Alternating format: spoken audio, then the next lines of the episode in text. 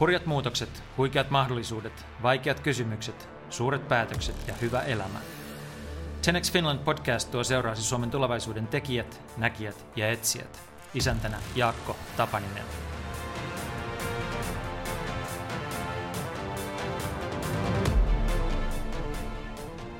Marko Mäkinen lukee vuodessa 300 bisneskirjaa, pitää kirjapodcastia ja kirjoittaa silloin tällöin omiakin kirjoja, kuten uusi Kasva tai kuihdu. Marko opiskeli aikoinaan estetiikkaa ja teki siinä sivussa kirjallisuuden opinnäytetyön Bretistön Ellisistä, mutta hiljalleen hänestä kasvoi yksi Suomen arvostetuimmista markkinoinnin taiteista. Nykyisin hän on Suomen suurimpiin kuuluvan toimiston TBVA Helsingin strategiajohtaja. Puhumme tässä podcastin jaksossa Markon uuden kirjan innoittamana kasvusta, sen olemuksesta, sen vaatimuksista, sen välttämättömyydestä ja sen vaikeudesta Suomessa ja Euroopassa. Kasvuhakuisia kuunteluhetkiä.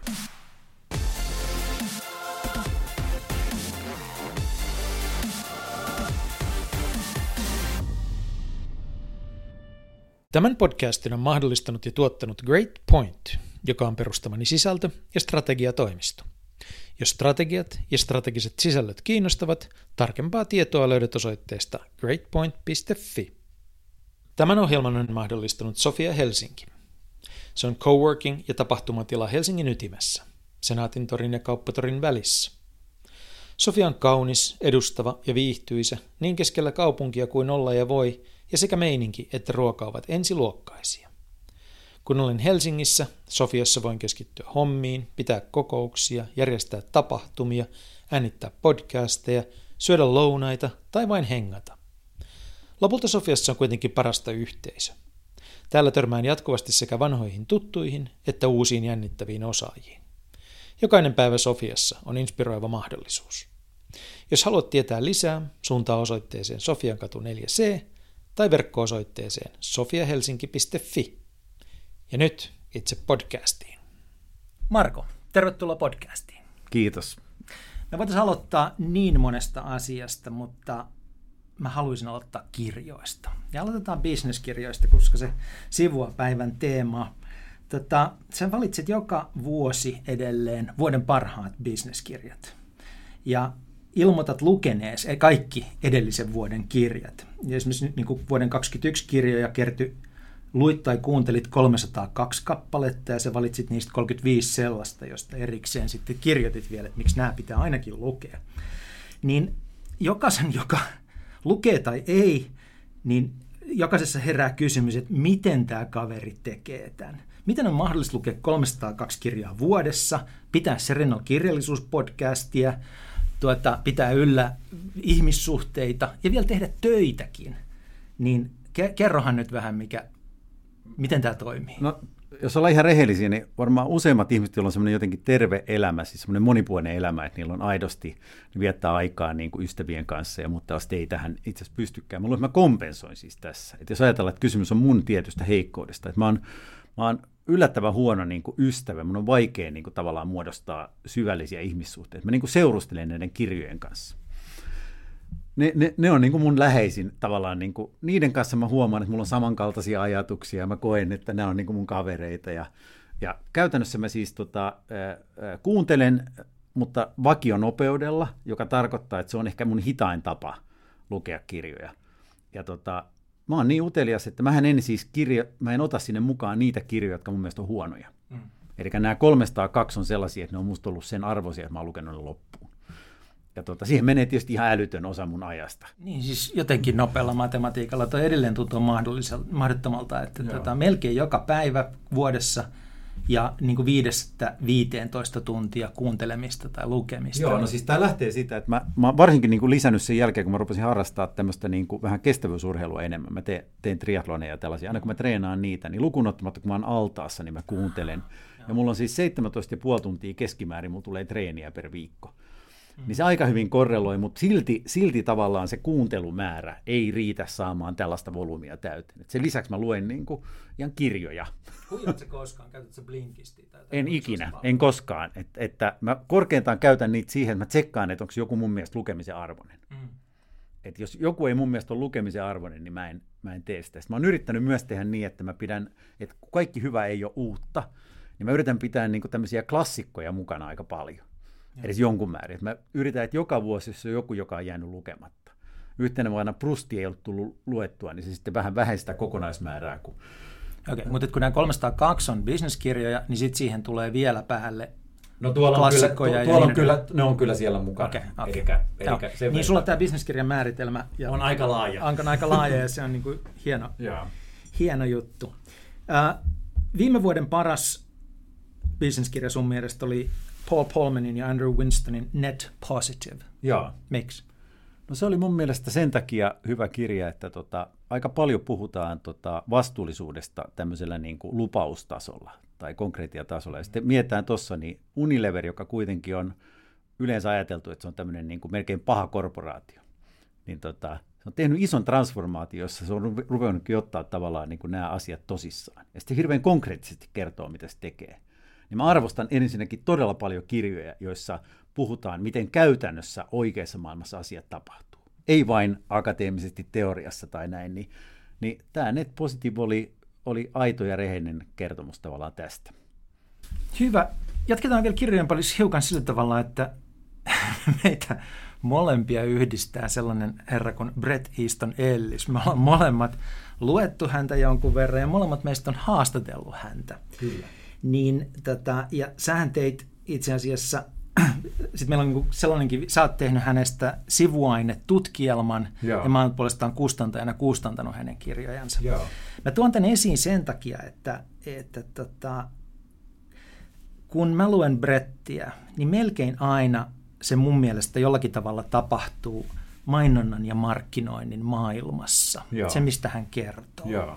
Koska siellä niin kuin brändit näyttelee niin hirvittävän tärkeitä osaa. Joo. Ja sitten mä mietin sua tässä näin sillä tavalla, että kun Brett yhtä aikaa suhtautuu näihin brändeihin valtavalla intohimolla ja sitten kuitenkin sarkastisesti. Kyllä.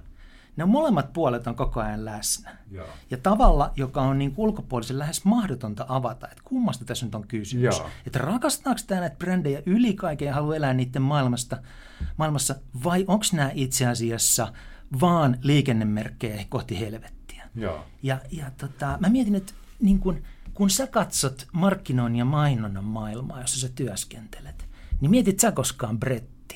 Joo, mieti useinkin ja mun mielestä ehkä syy, minkä takia nämä Bretin kirjat on niin voimakkaasti kolahtanut, että mun mielestä se on poh- pohjimmiltaan, niin, niin se on niin kuin tosissaan.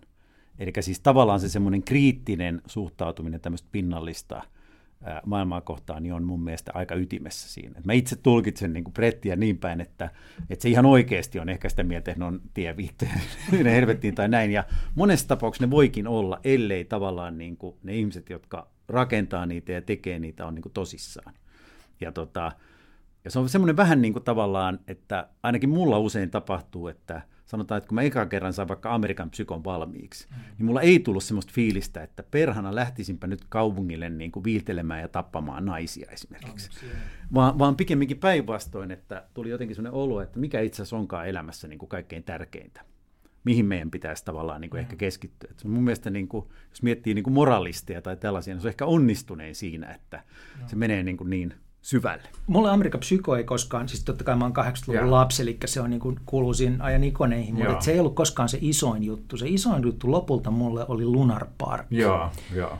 Äh, sä oot lukenut sen lukenut, kanssa, joo. joo.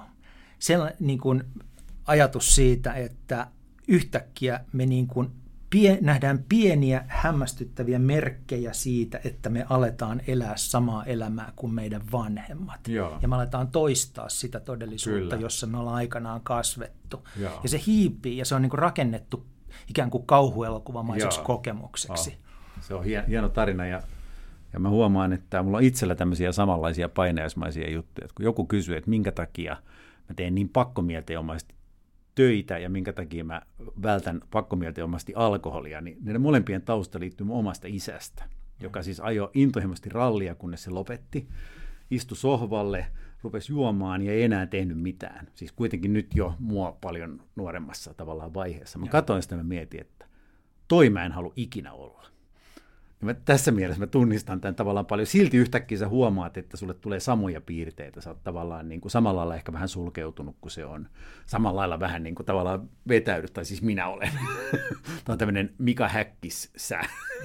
niin kuin tavallaan, niin, niin mä tunnistan siinä paljon. Eli ihminen voi tunnistaa ja varoa asioita itsessään ja silti ne voi toteutua. Joo. Ja jotenkin mä ajattelen, että kun puhut rallikuski isästäsi, Joo. Timo Mäkisestä, niin, niin tota, rallikuskin täytyy olla kanssa siinä tekemisessään jotenkin lähes maaninen silloin, Joo. kun hän ajaa. Että niin kuin koko muu maailma katoaa ja hän vaan Joo. fokusoi siihen. Joo samalla tavalla kun sä puhut maanisesta työnteosta, niin hän varmaan oli ratissa sitten. Oli, oli. Siis siinä, siinä, niin kauan kuin siinä on tietysti semmoinen ero, että esimerkiksi näitä markkinointihommia, niin siinä ei tule tämmöiset niin fysiologiset mm. rajat yhtä helposti vastaan, niin kuin, niin kuin, niin kuin refleksinopeudet tai tällaista ei ole vielä haitannut niin kuin tavallaan töissä, mutta kyllä mä tunnistan siis sellaisia samoja piirteitä, että vaikka mä teen työtä, jota mun ikä, isä ei ikinä olisi ymmärtänyt eikä ehkä hyväksynyt. Ja. Sen mielestä siis sisähommat ja yrityskässä on niin kuin idioottimaista, miksi, miksi kukaan niin kuin, tavallaan niin kuin, vapaaehtoisesti no. voisi mennä tämmöiseen niin kuin kurimukseen, niin tota, mä huomaan, että kyllä mä aika samalla lailla suhtaudun siihen tämmöinen niin kuin, niin kuin, ihan niin kuin kilpaileminen, kehittyminen, voittaminen jopa, niin on jotenkin tosi tärkeitä asioita. Sulta on nyt tosiaan juuri ilmestynyt uusi kirja, jonka nimi on Sulta, jonka olet kirjoittanut yhdessä Ossi Ahdon ja Tuomas Kahrin kanssa. Joo. Kolmistaan olette tehnyt kasva tai kuihdu. Me puhutaan kohta kasvusta, Joo. viitaten tuohon kirjaan, mutta puhutaan vielä vähän laajemmin näistä niin kirjoista ja kirjojen olemuksesta tässä ajassa, niin miksi sä taas kerran kirjoitit kirjan? No, tota, Mikä ajaa sut kirjoittamaan kirjan? Mä luulen, että vähän samanlainen asia kuin ajaa mua lukemaan niitä. Eli tässä ajassa, jossa kaikki on tosi nopeata ja usein aika pinnallista, niin mm tällaiset niin kuin tuotokset, johon joku käyttää niin kuin vähän keskittyneemmin energiaa. Siis että jos joku on vaikka niin kuin käyttänyt kuukausia sen elämästä tai vuosia siihen, että se on kiteyttänyt kaiken, mitä se ajattelee vaikka jostain asiasta juttuun, niin tällaisen mä otan tosi mielelläni vastaan. Se niin kuin resonoi mulle. Ja samoin, että, että jos, jos itse on vaikka oppinut vuosien saatossa jotain kasvusta tai ainakin tullut uteliaksi sitä kohtaan, niin haluaa niin kuin jakaa sen.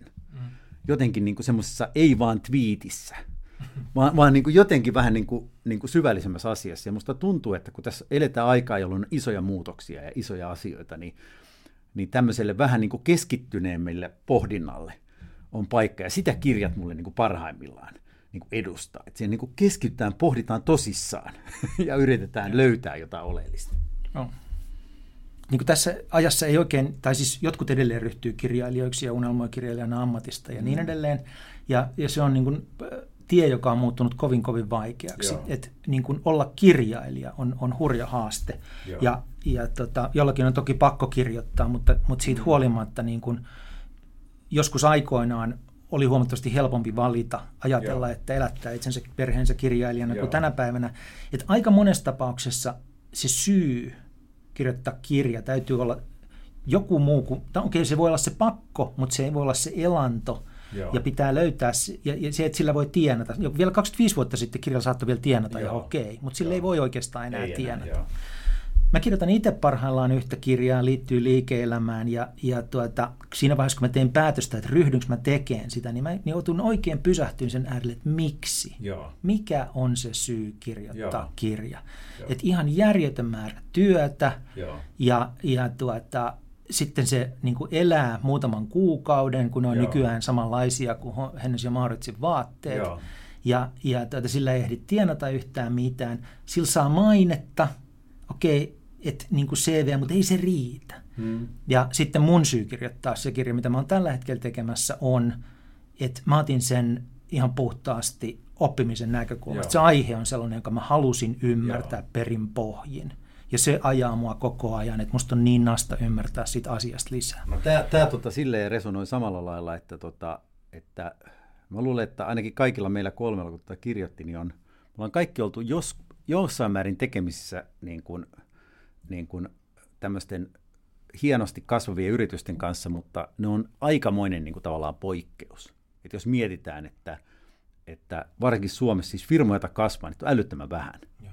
Sitten me mietittiin, että hetkinen, että mikä ehkä yhdistää tai mitä, mitä me voidaan oppia niistä, jotka, jotka ihan oikeasti kasvaa, koska meillä pitää olla enemmän niitä ja niin poispäin. Me itse haluttaisiin ehkä tavallaan niin pystyä auttamaan muita ihmisiä kasvamaan. Me ehkä niin kuin, tavallaan Ossi oli just perustanut firman, se ehkä haluaa, että se kasvaa, tiedätkö. Mm. Niin meillä oli, meillä oli tämmöinen niin kuin, niin kuin into tätä kohtaa ja tota, sitten varsinkin kun me hetkeksi pysähdyttiin ja me tajuttiin, että, että edes niin kuin tämän tahtominen on tosi harvinaista. Että me katsottiin, että tiedätkö, puolet PK-yritykset ei halua kasvaa, kaksi kolmasosaa niin kuin noista tota, suuryrityksistä ei halua kasvaa, 0,4 prosenttia yritykset kasvaa silleen niin kuin tyylin 20 pinnaa kolme vuotta putkeen, eli niin kuin järjettömän pieni määrä. Siis tuhat firmaa Suomessa. Niin kuin kaikista. Mä ajattelin, että miksi tämä on harvinaista ja mistä tässä on kysymys. Ja sitten kun, sitten kun mentiin sinne, niin me tietysti kuviteltiin, eh, niin kuin usein kuvittelee, kun menee uudelle tämmöiselle alueelle syvemmälle, sä ajattelet, että no varmaan siellä on jotain tekniikoita tai ehkä on joku oikea tapa hankkia rahoitusta tai pitää osata tehdä digimarkkinointia oikein, niin kasvaa tai jotain muuta, mutta jännittävää siinä oli se, että päädyttiinkin tosi voimakkaasti niin kuin psykologian puolelle. Että olikin ehkä enemmän kysymys siitä, että halutaanko, sitoudutaanko siihen, onko se niin kuin tärkeää.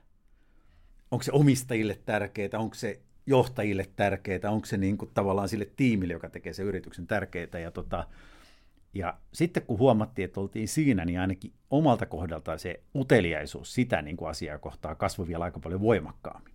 Mä nyt ollaan hei jonkun kiinnostavan äärellä. Nyt, nyt voisi tästä löytyä jotain tota, sellaista, jota voisi niin kuin omassakin elämässä ja om, niin kuin jakaa tavallaan niin kuin niille, jotka on. Ja tota, se oli semmoinen niin kuin juttu, jota me ei tiedetty, kun me alettiin kirjoittaa. Eli kun syventyy johonkin asian kunnolla, niin siinä usein käy niin, että löytää asioita, mitä ei ollut ajatellut löytävänsä. Meillä oli joku hypoteesi tiedätkö, tästä asiasta. Ja tutkimalla tätä hypoteesia, niin me löydettiin, ainakin itse löysi jotain arvokkaampaa. Eli se, mitä te löysitte, mitä te ymmärsitte, tai teidän hypoteesi oli, että on olemassa tekniikoita, mekanismeja, Joo. tapa ymmärtää asia, ehkä prosessi jopa. Tapa johtaa ehkä ihmisiä, jotain tällaisia, jotka myös, ne kaikki olivat siellä, mutta ne ei ollut ollenkaan niin tärkeitä. Että jotenkin siis tavallaan ne kaksi semmoista asiaa, siis yksi se, että se, jonka se firma on, että jos omistaa vaikka firman, niin mun mielestä oli todella kuvaavaa, että jos, jos on niin, että jos... Äh, pääomasijoittajien, jos ne on edes osa omistajia, jos ne firmat kasvaa kuusi kertaa nopeammin kuin kaikki muut, niin mistä se johtuu? No ainakin yksi omistaja tietää erittäin tarkkaan, mitä se haluaa. Yleensä niin kuin tämmöisen omistajan tietysti ongelma on se, että kun on monenlaista asiat, kun on tärkeitä, niin jos tämä kasvu ei ole ihan poik- erittäin tärkeää, niin se on kuitenkin niin tuskallista, vaikeaa ja ikävää monta kertaa, niin sitä varmasti tule tehtyä. Tämä oli se toinen ehkä puoli. Tämä on vähän se, että jos nyt lähtee vaikka olympialaisiin, niin on tietysti hienoa lähteä olympialaisiin, mutta ei se niin kuin helppoa tule olemaan. Eli sun pitää olla aika lailla niin kuin motivoitunut, että sä lähdet sille matkalle. Ja, ja vuosit kaudet teet tavallaan töitä sen eteen ja asetat itseäsi alttiiksi ja lisäät epäonnistumisen todennäköisesti. Tämä oli toinen puoli. Toinen puoli oli sellainen niin kuin, niin kuin ehkä semmoinen tietynlainen niin kuin joustavuus sit sen suhteen, että miten se tapahtuu. Tuossa esimerkiksi kirjassa, kun käytiin läpi keissejä ja haasteltiin ihmisiä monia sellaisia, jotka oli tehnyt monta onnistunutta kasvutarinaa, niin lähes aina niin se asia oli matkan varrella muuttunut aika paljon. Se idea, millä lähdettiin liikkeelle, ostautui huonoksi. Tai oli ajatus, että myydään vaikka jotain vaikka suomalaisille yrityksille, sitten myytiinkin kansainvälisille. Tai niin kuin, oli vain niin kuin joku alkuperäinen ajatus, joka ei ollut oikea, mutta sitten opittiin. Ja ruvettiinkin tekemään eri lailla jotain muuta, joka toimikin. Et paitsi, että oli tämä tahto tällainen, että me onnistutaan tätä, niin tämmöinen tietynlainen niin kuin, niin kuin sellainen asenne, että hei, opitaan, tätä voidaan tehdä muuten, että sillä ei ole väliä, että meneekö tämä niin kuin mä ajattelin, mm. tai mitä mä olin haaveillut, tai mikä tämä meidän idea oli.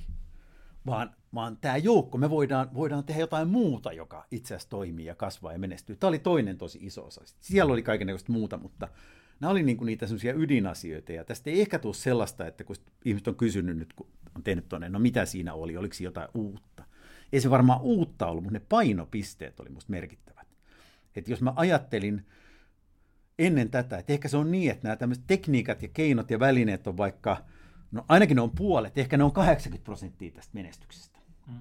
Ja sitten ehkä 20 prosenttia on se, että niin kuin asenne on kohdallaan ja psykologia, niin nyt mä ehkä sanoisin, että se on ehkä 90 prosenttia tätä asennetta ja psykologiaa, ja sitten se muu kyllä, se löytyy. Se oppi tänä päivänä niin kuin löytyy hyvä tapa tehdä kaikkea. Hankkia rahoitusta, tehdä mikä tahansa tekninen asia, niin siihen löytyy aina ratkaisu, mm. joka on todella hyvä ja suoraviivainen ja usein ostettavissa. Mutta tämä niin kuin mielen jotenkin hallinta ja tämä, niin tätä ei ole ihan niin helppo vielä niin kuin saada. Ja sitten meitä jotenkin tuntuu, ja tämä ei, tämä ei ole ehkä vain Suomen ongelma, tämä on ehkä yrittäjyyden ongelma muutenkin, mutta, mutta tämmöinen niin kuin kova niin kuin sitoutuminen ja aika kova asenne tähän, niin se ei ole kauhean yleistä. Mulla sen takia niitä on niitä 0,4 prosenttia kova näitä. Kasvu. Kova asenne kasvu ja tämmöinen niin kuin kova tämmöinen sitoutuminen siihen, että tämä tapahtuu. Et mä luulen, että, että että on aika yleistä sille, että no tämä nyt jotenkin riittää, mitä tässä nyt on, ja jatketaan nyt samalla tavalla, ei nyt huhkita tästä turhaa, eikä, eikä aseteta rimaa kauhean korkealle, ja elellään nyt tässä jollain lailla, ja se on ihan ok, niin kuin, mm. Jos sen tavallaan valitsee, mutta kun se on niin yleinen valinta, ja tämä toinen on niin harvinainen, niin siitä tulee meidän ongelma, eli koko talouseksi niin alkaa hiipua, ja kaikki, meillä on liian vähän niitä, jotka niin kuin, draivaa sitä vähän kovemmin kun mainitsit tuossa noin pääomasijoittajat, niin tämä kirja, mitä mä parhaillaan kirjoitan, niin sijoittuu pääomasijoittamisen Joo. maailmaan. Ja, Joo. ja tota, se ei kerro Nalle Varruusista, mutta Joo. siinä siteerataan Nalle Varruus, joka on vain sanonut, sit, että, että pääomasijoittamisen governance-malli Joo. on hänen mielestään paras kaikista. Ja että siinä on niin kolme elementtiä, että että tota, ensinnäkin on joku, jolla on natsat. Yep. Aina, että joku päättää. Kyllä. Ja tässä tapauksessa on sitten sen pääomasijoitusyhtiön partneri, jonka keissi se on, niin hän päättää. Löytyy Kyllä. aina se joku. Ja tota, sitten on aikajana, Eli jonkun ajan sisällä tässä tapauksessa niin kuin pääomasijoituspuolella kolmesta viiteen vuotta, Kyllä. niin kolme, kolminkertaisena rahat takaisin. Yep. Että on aikajana, että tuolloin tämä homma Kyllä. pitää olla klaari. Ja sitten on insentiivit Joo. kolmantena, että niin kuin pitää olla insentivoitu porukka tekemässä sitä. Ja, ja tuota, tätä on niin kuin pysähtynyt miettimään aika paljon kasvun näkökulmasta, että, että niin raisu kuin sen alle aina silloin tällöin onkin, niin kyllä se niin kuin on oikealla jäljellä tässä, kun se sanoo, että niin kuin näistä kolmesta elementistä tehokkaimmin syntyy sitten kasvua. Toki on paljon muutakin, mutta että...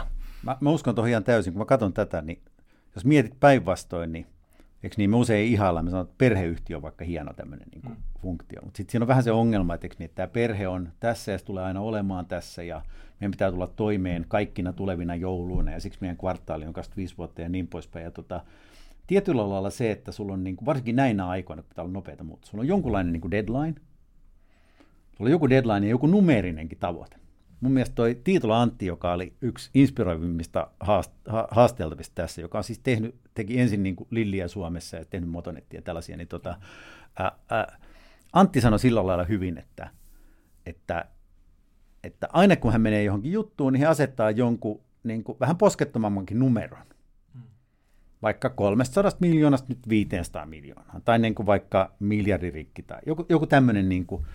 Ja sitten siitä lähtien ruvetaan miettimään, okei, no mitä pitäisi tehdä, että tämä tapahtuu, ja sitten tehdään se. Tämä on niin kuin aika kiinnostava malli. Toinen tosi kiinnostava tähän, joka pakottaa niin kuin fokusoimaan, eikö niin, että tämmöisen niin kuin firman vaikkapa agendalla on tosi monta asiaa.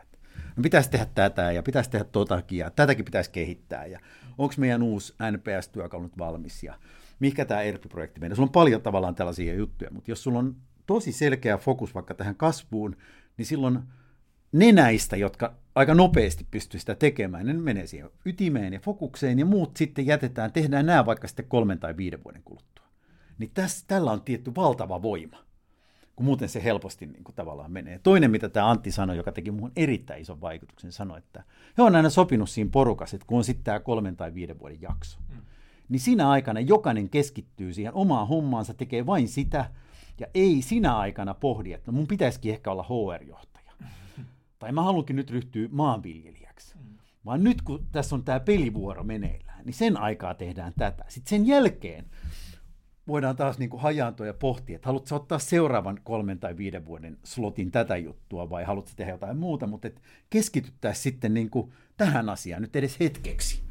Toimitusjohtajat toimii tuolla tavalla, mutta pitäisi toimia laajemmin. Pitäisi koko, koko sen tiimin, niin puhuu johtoryhmästä ja tästä, että, joo, että joo. helposti siinä saattaa olla, että sulla on johtoryhmässä yksi kaveri ja se ajattelee, no mä haluan olla toimitusjohtaja, ennen kuin mä oon toimitusjohtaja, niin, mä kyttäilen tässä. Eikö niin, niin kuin, tai jotain muuta. Tai joku, joku toteaa, että hei, että mun, mun tausta, mä oon tullut tähän logistiikasta, mä oon tosi luova kaveri. Mä haluaisin olla enemmän tässä niin kuin tuotekehittelyssä tässä mukana. Ja sitten sanoin, että tämä on ihan fine, mutta nyt meidän pitäisi pelata niin kuin tämä vuoro tällä porukalla, niin me ollaan komittoiduttu siihen, että me pannaan niin ihan kaikkemme tämä tietty jatko tähän, että me voidaan tehdä tämä ihmeellinen kasvu. Ja sitten me voidaan mennä tähän muita asioita, koska nyt on ihan ok, että sä meet maanviljelijäksi ja sä teet tätä juttua ja sä ryhdyt opiskelemaan sitä HR-hommaa ja jonain päivänä sä voit pelata sen pelivuoron jossain, mutta ei nyt nyt. Nyt me tehdään tätä. No, kun te, se viisasten kivi, jonka te löysitte, oli tämä niin psykologian täysin dominoiva merkitys. Joo. Niin sittenhän se iso kysymys kuuluu, että missä määrin se kasvu, halu ja voittamisen psykologia on myötäsyntystä Joo. ja missä määrin sen voi oppia. Ja siihen tai, mulle tuli semmoinen... Tai us- imeä. Joo, ime. Tuntuu ainakin siltä ja mä jotenkin enempi uskon tässä tapauksessa siihen niin kuin imemiseen. Eli esimerkiksi nämä lähes kaikki ihmiset, joita tässä jututettiin, ne oli ollut jossain vaiheessa, usein aika alkuvaiheessa niiden uraa, mm. jossain sellaisessa firmassa, missä oli tämmöinen erinomainen niin kuin, kulttuuri, ja. erinomainen kasvu, ja. niin kuin drive. Ja ne sieltä niin kuin, se on jäänyt päähän se juttu. Ne ei aina ole ollut niin kuin, maailman kuuluisimpia yhtiöitä tai jotain, mutta siellä on vaan ollut niin kuin, hyvä tällainen meininki.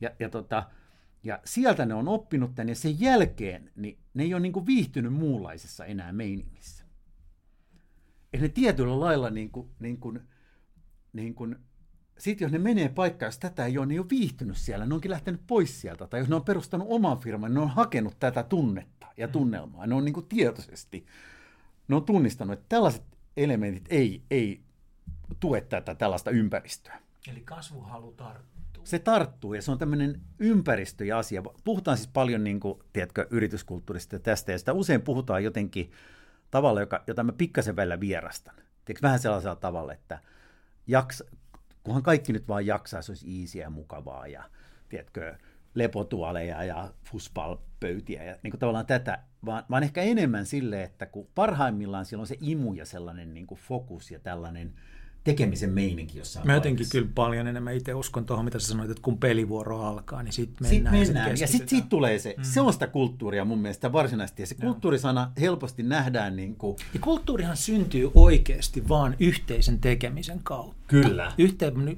käytetään sitä pelivuoroesimerkkiä, sitten kun pelataan kovaa, niin sitten niin se kulttuuri syntyy. Sitten ne hitsautuu. Ja sit... Jos me höpistään siitä kulttuurista ja makaillaan ja käydään hieronnassa, niin se, se ei tuu sieltä, ja, tota, ja, ja nämä on kaikki jostain oppinut se. Ja sitten kun sä opit sen kerran, niin sitten sä saat itse sen paikan, että sä ootkin niin tämmöinen yrittäjä tai sä perustat jonkun firman. Niin sitten sulla on mahdollisuus tavallaan niin päättää, miten täällä tehdään asioita. Mm. Ja tässä onkin semmoinen niin kriittinen paikka, että jos mietitään, että tässä on tietysti tämmöinen, niin kuin, niin kuin, että jos miettii niitä firmoja, joita tässä vaikka jututettiin, niin ne on sattunut kaikki onnistumaan.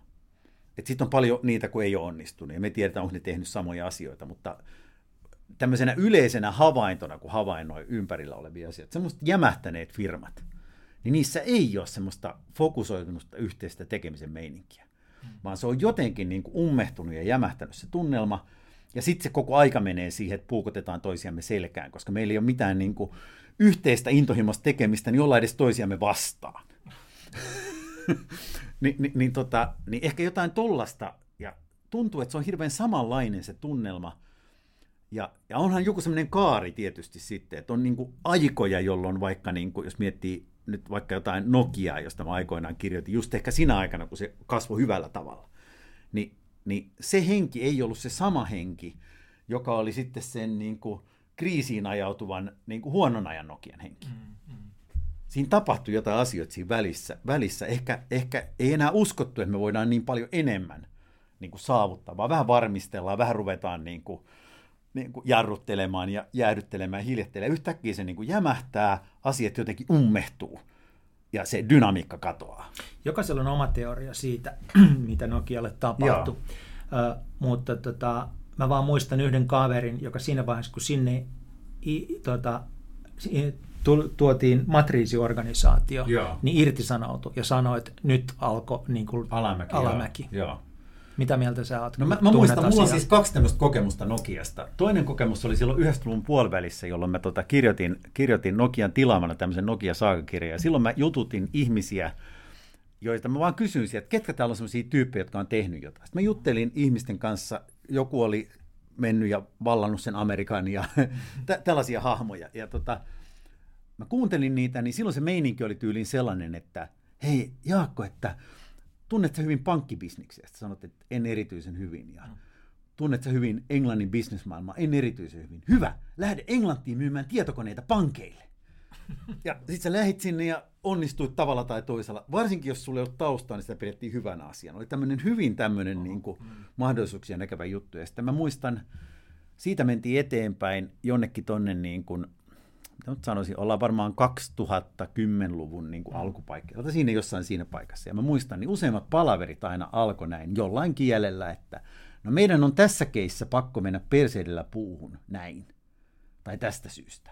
Et esimerkiksi tällä, tällä, tämä meidän uuden puhelinmallin lanseerauksessa oleellista on se, että siinä on radio. Ja, ja näissä meidän kaikissa muissakin puhelinmalleissa on radio, mutta tässä tapauksessa meidän on syytä niin kuin korostaa tätä, vaikka tämä meidän uusi kuluttajatutkimuksemme osoittaa, että sillä ei ole mitään relevanssia. Uh-huh. Että sä oot yhtäkkiä mennyt niin kuin todella sellaista mahdollisuuksia raivataan maailmasta sellaiseen, niin kuin, että paitsi että osa optimoidaan, niin kaikki tietää, että se on tyhmää maailmaan. Ja mä en nyt osaa sanoa, mitä kaikkea siinä tapahtui, mutta se ero oli niin dramaattinen, että kun tämä ensimmäinen Nokia oli semmoinen, jonka takia mä ehkä hakeuduin nimenomaan yrityselämän piiriin enemmän, tiedätkö, akatemiasta ja mm. täältä niin kuin humanistisilta aloilta, niin, niin tämä jälkimmäinen oli pikemminkin sellainen, jota, jota, jota mä ajattelin, että vain niin kuin pahimmassa niin kuin byrokratiassa voi kohdata. Niin tämä jälkimmäinen ei olisi koskaan inspiroinut mua siihen suuntaan. Et siihen nähdessä jopa yliopisto olisi ollut jännittävä ja hyvä paikka. Nyt on, on pakko kysyä vielä yhdestä, yhdestä tota, äh, asiasta Nokian suhteen, joka on se, että tuossa hetki sitten viitattiin siihen, että ö, oikein rakennetut kannustimet, taloudelliset kannustimet Joo. on yksi kasvun driveri. Joo. Et, ihmiset tienaa sillä, että ne tekee hyvää työtä. Niin sitten on ollut tämä väite ja teoria, että se on se, mikä meni Nokiassa pieleen. Mm. Että ne tyypit rikastu liikaa ja laiskistu. Kyllä. Onko se sun mielestä mahdollista? Kyllä se varmasti on mahdollista. Kyllä mä siis tunnistan tämmöisen tilanteen, että, tota, että kyllähän on mahdollista, että jossain kohtaa, kun sulla on niin paljon rahaa, mm. että sä tajut, että ehkä, ehkä mä voin vaan mennä kokonaan sinne Italiaan ja nautiskella niin kuin, niin kuin jutuista, niin, niin ehkä sitten niin kuin siihen kasvuun liittyy semmoista niin kuin aika ahdistavaa, stressaavaa juttua, niin, niin, niin ehkä sitten sit on helppo niin kuin tavallaan livetä tuonne suuntaan, että, että kannustimet on tärkeitä, mutta sitten se pitäisi toimia jotenkin semmoisella jutulla, että no sitten kun sä oot rikastunut tarpeeksi, niin ulos ja uusia niin kuin rikastumaan sinne tiedätkö, tavallaan. Että kun, mm. Niin, tietyllä lailla. Mä luulen, että joku tällainen mm. niin kuin, juttu, se on se myös niin kuin kaikille hyvä, että älä jää sinne tahkoamaan, kun, kun sulle ei enää ole sitä ehkä paloa tähän juttuun, vaan me sitten harrastaa ja käyttää niitä rahoja tai sijoita niitä jonnekin eteenpäin. Ja nämä samat tyypit sitten myöhemmin on saattanut monessa kohtaa ollutkin niin kuin tärkeässä roolissa synnyttämässä uutta kasvua ja mm. asiaa kun ne vähän aikaa oli ensin ollut siellä Italiassa ja sitten ne on niin kuin kyllästynyt ja ne tulee takaisin, mutta ne on niin kuin eri roolissa että se, että sä ryynäät niin kuin aamusta iltaa hulluna ja sitten sä oot samaan aikaan niin upporikas, niin se, on, se ei ole ehkä pidemmän päälle se malli, joka toimii. Joillekin tämä toki toimii, ja meillähän on sellainen ero, jos miettii nyt vaikka, ei mennä liian syville tämmöiselle niin Suomi-Ruotsi-keskusteluun, mutta mietitään, miten siellä on niin kuin paljon pääomaa, niin siellä, että sä oot saanut riittävästi rahaa ja jonkun kämpän sieltä Italiasta, niin se ei vielä ole syy lopettaa työntekoa.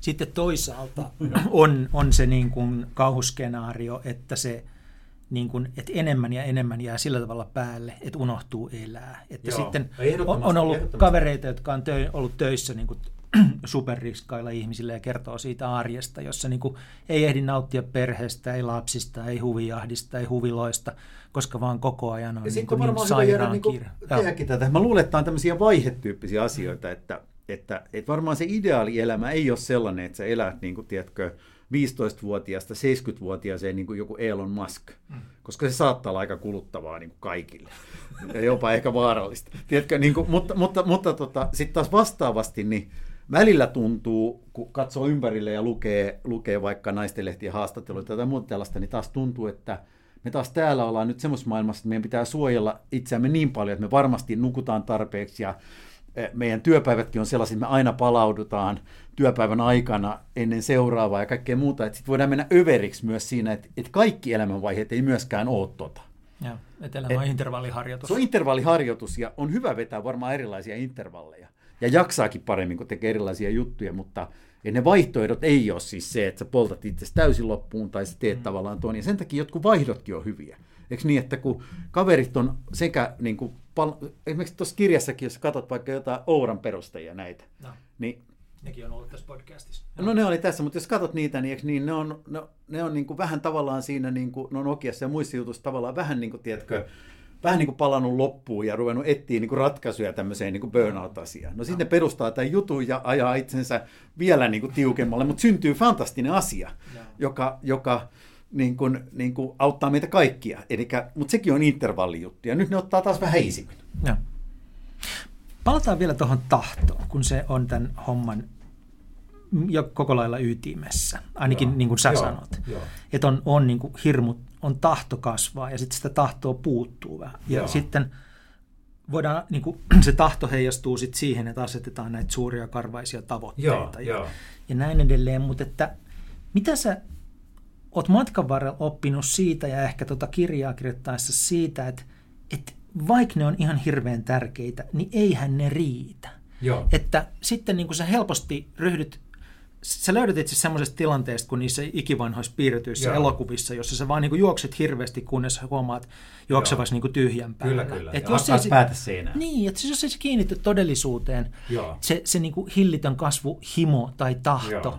niin mä ehkä kysyn tätä niin kuin siinä mielessä, että myös, että mä tiedän, että Eikö sun tittelikin ole strategiajohtaja nykyään? On, joo, joo. Niin, niin sä teet strategian kanssa paljon joo. töitä. Joo. Ja sen idea kaiketi on lopulta se, että sen pitäisi yhdistää niin, mietitään, niin kuin tahto ja idea niin kuin siitä, miten minne mennään, sitten niin kuin niihin valintoihin, joita todellisuudessa pitää tehdä, Joo. jotta sinne päästään. Joo, ja vähän tode, ympäröivää todellisuuteenkin. Että kyllähän tuossa siis se tahto ehkä korostuu tässä sen takia, että se, se, se tuntuu olevan asia, jota, jota tota, täällä niin kuin Suomessa ei ole liikaa, hmm. tätä tahtoa. Mutta sitten, sitten niin sitten taas meillä on vastakkaisia esimerkkejä, mennään vaikka Jenkeihin, niin tahtoa on aika monella. Kaikki haluaa olla yrittäjiä ja kaikki seuraa Gary Vaynerchukia, ajattelee, nekin ryhtyy niin kuin, tiedätkö, megayrittäjiksi. Kaikki on niin kuin innoissaan tästä, mutta sitten tota, semmoinen tietty niin kuin, kuunteleminen, seuraaminen, katsominen, se, että mitä nämä asiakkaat oikeasti haluaa ja miten me voitaisiin parantaa niiden elämää ja tämä puoli, mm. niin se jää niin kuin, tavallaan siitä. Toi taas on sellainen ehkä puoli, että, että tota, että se, että vähän mietitään, mitä tehdään. Sitten kun ruvetaan miettimään, mitä tehdään, niin pelkästään se, mitä tämä founder-tiimi niin kuin keskenään pohtii, ei enää riitäkään, vaan sitten pitää avata korvat ja silmät ja vähän katsoa, että jos me nyt yritetään vaikka ratkoa joku tällaisten asiakkaiden tai tämän firman ongelmia, niin mikä oikeasti auttaa niitä? Mistä ne tykkää? Mistä ne on kiinnostunut? Ja silloin se tahto kääntyy niin kuin uteliaisuudeksi ja oppimiseksi ja tällaisessa, että se tahto on edelleen siellä. Sä oot täysin sitoutunut, että jos mä en nyt pysty Jaakkoa auttamaan tässä sen arjessa merkittävästi, niin, niin tämä meidän jutulla ei ole mitään pointtia. Mutta sitten, eikö niin, niin kuin, tavallaan, mä mietin kaikkea, niin kuin, että missä kohtaa niin kuin Jaakon päivässä niin me voitaisiin olla niin kuin hyödyllisiä näin. Ja, ja tota, mutta sitten, tota, sitten tulee tavallaan niin kuin se toinen puoli, se on sitten sitä semmoista niin kuin, vähän niin kuin, ehkä niin kuin, tämmöistä growth mindset-tyyppistä juttua, että Mä en ajattele, että mä tiedän jo kaiken valmiiksi, mä en ajattele, että kaiken pitää olla aina samanlaista, vaan ne voi muuttua, mä kuuntelen, mä opin ja mä kehitän. Ja se on vähintään yhtä iso osa tätä psykologiaa. Se tahto on semmoinen niin ennakkoedellytys.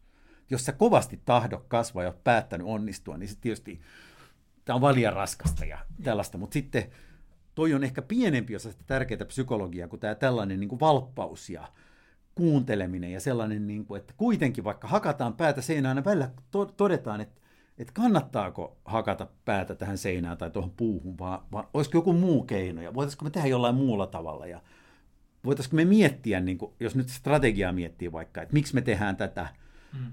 Eh, m- miten me tehdään tätä, mitä me itse asiassa tehdään tätä, kenelle me tehdään tätä ja tällaisia asioita. Joo. Että aivoja saa silti käyttää, vaikka olisi kova tahto. Että vaikka onkin niin päin, että mä usein sanon, että kun mä seuraan todella menestyneitä yrittäjiä, niin monta kertaa siellä tota, tahto ja päättäväisyys on niin kuin tavallaan tämmöistä perinteistä niin älykkyyttä ehkä niin kuin kuvaavampia ominaisuuksia. Et tyypisesti älykäs ihminen rupeaa miettimään vähän liiankin paljon vaihtoehtoja ja mahdollisuuksia. Pitäisikö sittenkin, olisiko tämä sittenkin parempia?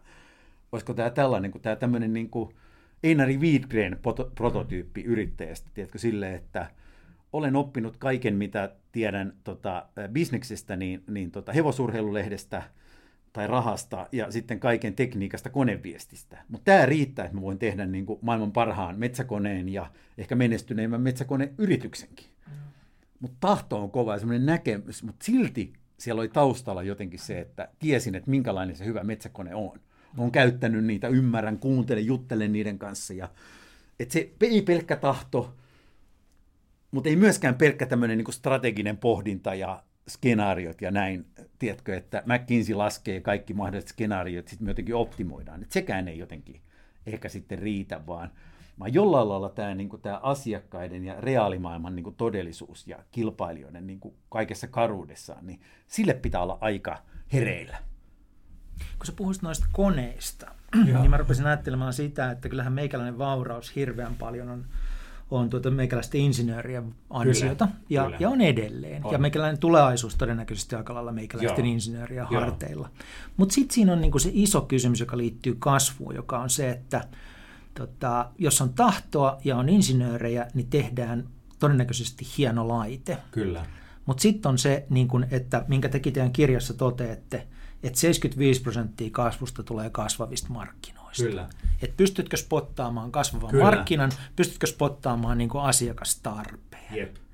Ja tämä niin mun ajatuksissa, kun mä kuuntelen sua, niin olisi niin se silta sieltä tahdosta – sinne todellisuuteen ja menestykseen, niin kuin, että mulla on se tahto ja sitten mä spottaan asiakastarpeen kyllä. ja sitten alkaa tapahtua. Kyllä. Ja sitten mä oikeastaan kutsun ne insinöörit mukaan. Että, kyllä, kyllä, että nyt mä oon niin huomannut tällaisen, että tehtäisikö tällainen. Niin tehdään tähän asiaan se kone, eikä vaan, että tämmöinen kone voidaan tehdä. Niin. Ja tota, tämä on se toinen, että sitten jos sä katsot niitä firmoja, jotka ensin on todennut, että ne vähemmistö, ne pieni vähemmistö, joka toteaa, että ei kun me halutaan kasvaa, hmm. niin seuraavaksi ne toteaa, että me ei osata jos kysytään, mitä me ei osta, niin se kaikki liittyy melkein niin kuin, tämmöiseen vähän niin kuin kaupallistamiseen. Me ei osata myydä, me osata markkinoida. Sitten jos kysyt, mitä ne on, niin siitä ei itse asiassa ole kysymys.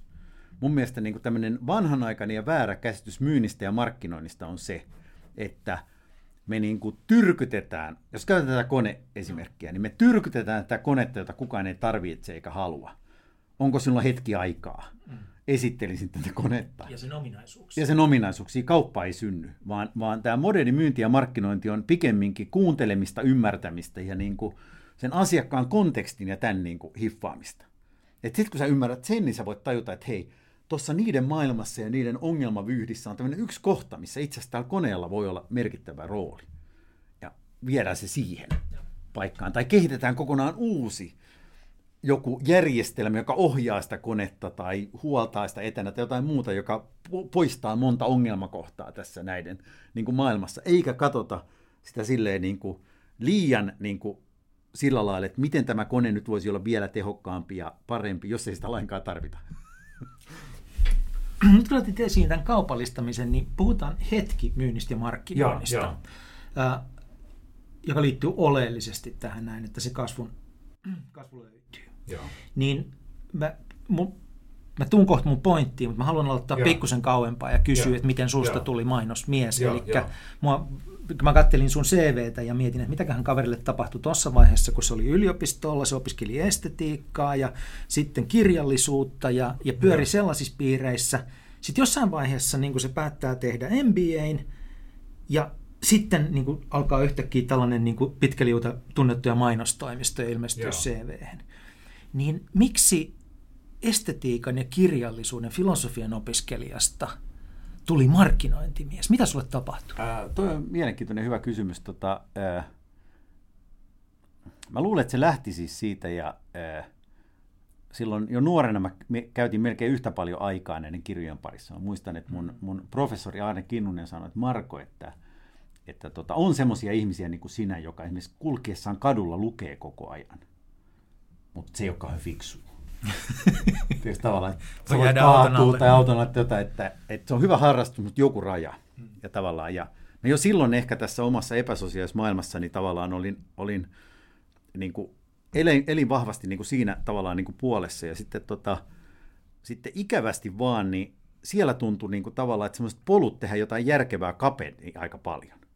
Et mä mietin, että mulla on tavallaan kaksi käytännössä vaihtoehto, jos mä oon akateemisessa tai sitten kirjallisuuden maailmassa. Mä voin ryhtyä, niin kuin, tiedätkö, tutkijaksi tai mä voin ryhtyä kirjailijaksi. Nämä molemmat maailmat on sellaisia, että mä oon niin kuin yksin himassa, kalsareissani hakkaan jotain konetta ja hahmotan sitä maailmaa näin. Ja kun mä olin muutenkin aika epäsuoja, mä että tämä jotenkin näyttää niin kuin synkältä ja pimeältä niin kuin maailmat. Tämä ei ehkä ole, niin kuin, sitten vielä aika kova, kova rima tavallaan siellä. Mä että tämä ei tunnu niin kuin, niin kuin jotenkin mielekkäältä ja ei tästä saa mitään rahaakaan ja tämä jotenkin niin kuin, tämä on jonkunlainen umpikuja. Ja sitten mulle kävi hirvittävä tuuri jo silloin vähän niin kuin opiskeluaikoina, että, tota, että korsolainen mainostomisto Presens, tämä oli jo ennen mun yliopistouria ja näitä, niin haki tota tittelillä ää, ajattelija, kirjoittaja, informaatikko jotain töihin. Sitten mä mietin, että mä osaan ajatella ja opiskellut vähän sitä ja mä osaan kirjoittaa. Mä yhtään tiedä, mikä informaatikko on, mutta tota, jos mä laittaisin hakemuksen menemään. Ja mä tein hakemuksen ja mä ajattelin, että mikä olisi tämmöinen hyvä tapa kehua itseään. Mä ajattelin, että Nietzschen ekke homo, siinä on hyvä struktuuri. Että miten olen niin viisas, miksi kirjoitan niin hienoja kirjoja, miksi olen joku tämmöinen. Mä otin siitä niin kuin struktuurin ja laitoin menemään ja sitten mut palkattiin. Ja mä olin vähän siellä niin kuin siinä, niin kuin sen jälkeen kun mä olin tehnyt niin kuin gradun ja ennen kuin mä sitten otin virankin yliopistolta, niin mä olin, mä olin siinä semmoisen pienen slotin tavallaan tässä. Ja siinä mä huomasin, että hetkinen tässä niin kuin yritysten tavasta tehdä asiaa, niin sielläkin pitää ymmärtää näitä ihmisiä, siellä on tarinankerrontaa, että se on oikein kiehtova maailma. Ja siellä konkreettisesti vaikutetaan niin kuin juttuihin. Että, että tota, ja se rupesi vetää enempi puoleensa kuin tämä akateeminen puoli. Mutta sitten mä ajattelin, että kun mä oon nyt vaan lukenut tätä estetiikkaa, niin siitä ei ole niin paljon hyötyä tässä – että mikä nyt on vaikka se määrittelys, mikä on kauneus tai taide. Tämä ei ehkä kuitenkaan ole se juttu, että pitäisikö mun tota, opiskella tätä niin kuin, vähän kauppatieteitä jollain tavalla. Ja sitten tota, sit mä näin, että, että sitä itse asiassa opetetaan myös, niin kuin, et, en niin, että mä menen uudestaan kouluun taas ja pietän kaikki nämä vuodet siellä, vaan oli tämmöinen Executive MBA-kurssi. Että mä ilmoittauduin sinne ja tota, mä olin silloin VT-assarina yliopistossa. Ja sitten siellä mä tota, näiden yritysjohtajien kanssa opiskelin näitä juttuja ja opin kielen ja uudet käsitteet ja kaikkea muuta. Ja tota, se oli semmoinen ratkaiseva tämmöinen vaihtokohta, että mä vaihdoin tavallaan tämän niin kuin, taiteen pohtimisen niin kuin, niin kuin bisneksen, mutta myös niin kuin, ihmis, pidin sen ihmisten pohtimisen, mutta mä tein tämmöisen niin kuin, shiftin siinä. Ja se, oli, se oli mun mielestä oikein hyvä. Nyt mä, mä oon pakotettuna vähän sosiaalisemmassa kontekstissa – mä oon onnistunut ansaitsemaan itselleen elannon ja mun, mun työ on ollut hirveän niin kuin, mielekästä ja merkityksellistä sen, mitä sitten on ollut yli 30 vuotta. Mä oon ollut tällä puolella. Mutta tyydytys verrattuna akateemiseen uraan tulee siitä, että sä uskot, että sun työllä on ollut enemmän vaikuttavuutta. Todella paljon enemmän vaikuttavuutta. Siis, mä muistan silloin, mä olin, tota, mä olin akateemisen uran jossain kohtaa, mä tein, mulla oli lisenssiatutkimus valmiina ja mä tein kertomisen kehyksistä tämmöistä juttua. Mä olin, mä olin, mä olin tota Edmontonissa jossain filosofikonferenssissa ja tota, se oli häkellyttävä tilanne, kun mä oon siis siellä Suomen Akatemian maksamana ja sitten mä oon semmoisessa tota, siellä on niin kuin hirveästi luentosaleja ja kaikki lukee omia papereitaan niissä erillisissä luentosaleissa. Ja sitten mun luentosaliin kuitenkin tuli yksi ihminen kuuntelemaan sitä mun juttua, semmoinen joku italialainen tutkija. Ja sitten sen jälkeen mä jotenkin niin kuin ajattelin, että tässä ei ole kyllä mitään järjen hiventä, niin kuin, että tämä ei ole mun maailma, että tämä menee niin hitaasti ja tämä jotenkin niin kuin, niin kuin ei ole se juttu, että mun on pakko päästä kiinni johonkin konkreettiseen. Ja. Johonkin sellaiseen, niin kuin, joka tapahtuu nopeasti ja jossa päätään. Ja, ja, ja tuossa tuli ehkä se herätys, myöhemmin kun mä tein Nokialle sen kirjan, mä näin, että miksi täällä nämä ihmiset, niin ne tekee isoja juttuja ja asioita tapahtuu nyt. Kun joku päättää jotain tänään, niin se ei ole viiden vuoden kuluttua yliopiston opetussuunnitelmassa, vaan se tehdään huomenna. Mä ajattelin, että tämä on kiva maailma, täällä on mun kaltainen rytmi. Ja, ja sen jälkeen mä oon viihtynyt tässä niin kuin niin kuin tässä maailmassa ja kokenut ehkä sitten tavallaan niin kuin sen akateemisen puolen tai osan, pakko myöntää niin kuin julkisen sektorin niin kuin jutuista mulle niin kuin, oon niin kuin psykologisesti vääränlaisena. ei, ei kärsivällisyys ja tavallaan niin kuin, niin kuin vuodet tunnu riittävän siihen Onko se koskaan huomannut, että siitä akateemisesta maailmasta kuitenkin on sulle hyötyä sille, että sä teet vaikutuksen joihinkin ihmisiin tai asiakkaisiin, kun sä puhut vähän käsitteellisemmin kuin joku toinen? No mä luulen siis itse asiassa jälkikäteen, niin, niin mä olin tosi, siis filosofiasta ja kaikesta humanistista tutkimusta, historiasta, johon mä myös innostuin, ja tällaista on ollut ihan valtavasti hyötyä. Ja on edelleenkin. Ja mä, mä niin kuin edelleen on hirvittävän kiinnostunut siitä. Ja se, että mä pystyn niin kuin käsitteellistämään ja selittää asioita niin kuin myös abstraktisti ja kuvaamaan niitä, niin on ollut hirveän hyödyllistä mun niin kuin, sitten uralle siellä bisniksen mm. jutus, jutussa ja täällä. Mutta tota, Mutta se on vähän niin, kuin niin, että mä opin ensin jotain niin kuin taitoja, mutta mulla ei ollut mitään, mihin mä voin käyttää niitä. Sitten yhtäkkiä mä oon vähän niin kuin käsityöläinen, joka voikin käyttää näitä juttuja joka paikkaan koko ajan. Monelle firmalle, monelle toimijalle. Käsityöläinen, jolla on kuitenkin teoreettinen koulutus. Teoreettinen koulutus. Mä Joo. huomaan, että se yhdistelmä teoriasta ja käytännöstä kiehtoo mua aina. Et mä luen edelleenkin niin kuin kaiken mahdollisen teoreettisen kaman niin kuin useimmilta niin kuin elämän osa-alueilta. Se kiinnostaa mua. Sitten mä haluan nähdä, että miten tämä näyttäisi niin kuin tässä todellisessa maailmassa menevän. Esimerkiksi kauppatieteessä ja tällä puolella mua kiehtoo se kovasti, että, että näyttää, että se maailma, mitä, mitä tota, niin kuin, tiedätkö, vaikka Harvard Business Reviewssä tai täällä niin kuin tavallaan kuvataan, niin se ei ihan sellaisenaan näy siinä yritysten arjessa, vaan se näkyy sellaisena niin kuin, tavallaan quick and dirty versiona siitä, joka on nopeampaa, mutta ei ehkä niin, niin kuin sofistikoitunutta ja ja, ja mä huomaan, että siitä on kiinnostavaa puhua. Et tosi moni, joka vaikka valmistuu tuolta niin kuin Aallosta tai muuta, se on opiskellut näitä kauppatieteitä tai tällaista, niin sillä on semmoinen hyvin idealistinen kuva siitä, että minkälainen ihminen on ja miten ryhmät toimii yhdessä ja miten joka paikkaan on onnistuttu luomaan optimaalinen psykologinen turvallisuus tai joku tämän tyyppinen. Sitten mennään siihen oikeaan maailmaan, missä ihan lihaa ja verta olevat ihmiset sählää ja tekee asioita, niin se maailma on vähän erilainen. Ja, ja tämä on niin kuin kiinnostavaa, että mä yritän niin kuin pitää tämmöisen empiirisen havainnoinnin, että sitten jonkunlaisen teoreettisen viitekehyksen ja katsoa niitä vähän niin kuin ristiin. Että vaikka teoriassa kasvu on tällaista, niin miltä se näyttää olevan oikeasti? Tai, tai vaikka, va, niin kuin, tiedätkö, tämmöisten niin kuin vastuullis, vastuullisuuteen liittyvien tavoitteiden niin kuin tekeminen ja saavuttaminen on teoriassa tällaista. Mitä se näyttäisi olevan täällä niin kuin yritysten päivittäisessä arjessa? Tämä, tämä kiehtoo mua loputtomasti. Sä oot duunissa TBV ja Helsingissä. Onko se Suomen suurin mainostoimisto tällä hetkellä vai miten se menee? Äh, mä en tiedä, nykyään on vaikea niin kuin, tavallaan mitata näitä, että mikä on mainostoimisto, niin. eh, koska tota, mainonnan rooli on niin kuin, tavallaan romahtanut, Joo. mutta me ollaan siis me ollaan 15, miljoonan, äh, 15 miljoonaa vaihtava niin kuin, niin kuin, tota, tämmöinen tosi merkittävä tavallaan toimija. Mä en ole niin kuin, mä en näe sitä statistiikkaa, että mä saisin sanoa, että Joo, millä, siis millä mittaan. Yksi suurimpia kuitenkin, Joo. merkittävä ja myös maailman mittakaavassa merkittävä. No, tämä maailma on se, minkä takia mä niin kun, olen nyt kiinnostunut tästä tässä kasvukontekstissa, että Joo. mä törmäsin hiljattain semmoiseen sun LinkedIniin tekemään postaukseen, Joo. joka liittyi siihen, että tämä teidän emo-organisaatio TBV ja tota, uh, Global Agency, niin se oli varittu Agency of the Year. Joo palkinnon tai saanut tai tämmöisen niin kuin nimetty sellaiseksi Joo. alan tunnetun niin kuin median Adweekin Joo. toimesta. Joo. Ja sä nostit tämän esiin semmoisessa kontekstissa, että ja, ja se oli niin kuin kiinnostavaa, että sun puheenvuoro oli, voi sanoa, että se oli miltei aggressiivinen. Joo. Et perhana, kun te tuutte aina kysymään multa sitä, että mitä hyötyä teillä on tästä kansainvälisestä kontekstista, että eikö se tarkoita vaan niin kuin lisää palavereja ja lisää raportointia ja, ja tuota, hukkaan menneitä resursseja, että mitä, miksi ihmeessä te kuulutte tähän kansainväliseen ketjuun? Joo. Ja sit sä annoit palaa. Mutta se ydin mun mielestä siinä sun uh, LinkedIn-postauksessa oli tämä, niin että missä seurassa sä pelaat ja kehen sä mit, kehen sä vertaat itseäsi. Et kun sä oot Joo. osa kansainvälistä ketjua, niin silloin sä et vertaa itseäsi toisiin suomalaisiin toimistoihin tai suomalaiseen tekemiseen, sä vaan sä vertaat sitä parhaaseen tekemiseen tässä maailmassa. Joo. Ja kysyt, että onko meidän tekeminen tällä tasolla, Joo. ja puhumattakaan siitä, että miten me päästäisiin mukaan tekemään tota, pitchaamaan meidän osaamista ja niin edelleen.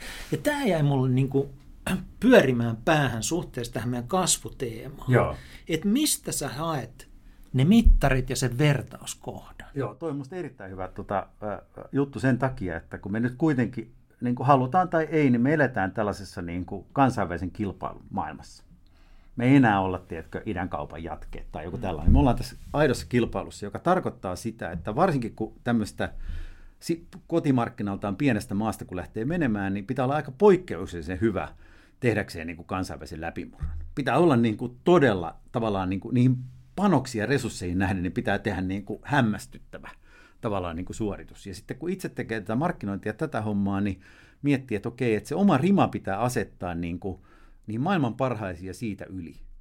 Ja sitten on ajateltu tavallaan, että jotenkin tuntuu, että keskenämme täällä, niin kuin, tiedätkö, peräkylässä markkinointia harjoittelevat tyypit, niin emme ehkä pysty niin kuin siihen parhaaseen suoritukseen. Meidän pitäisi jotenkin niin kuin koeponnista ja mennä sinne niin kuin asettaa itsemme rima, rima jonnekin tavallaan tänne. Ja, ja meidän tapauksessa on tarkoittanut siis sitä, että me astettiin itsellemme sellainen juttu, että me ajateltiin, että jos tämä meidän ketju on maailman niin kuin, niin kuin paras tai parhaita, niin jos me ollaan sen sisällä niin kuin koko luokkaamme nähden ylivoimainen, mm. niin me on pakko olla aika hyviä. Olisiko tämä meille riittävä strategia?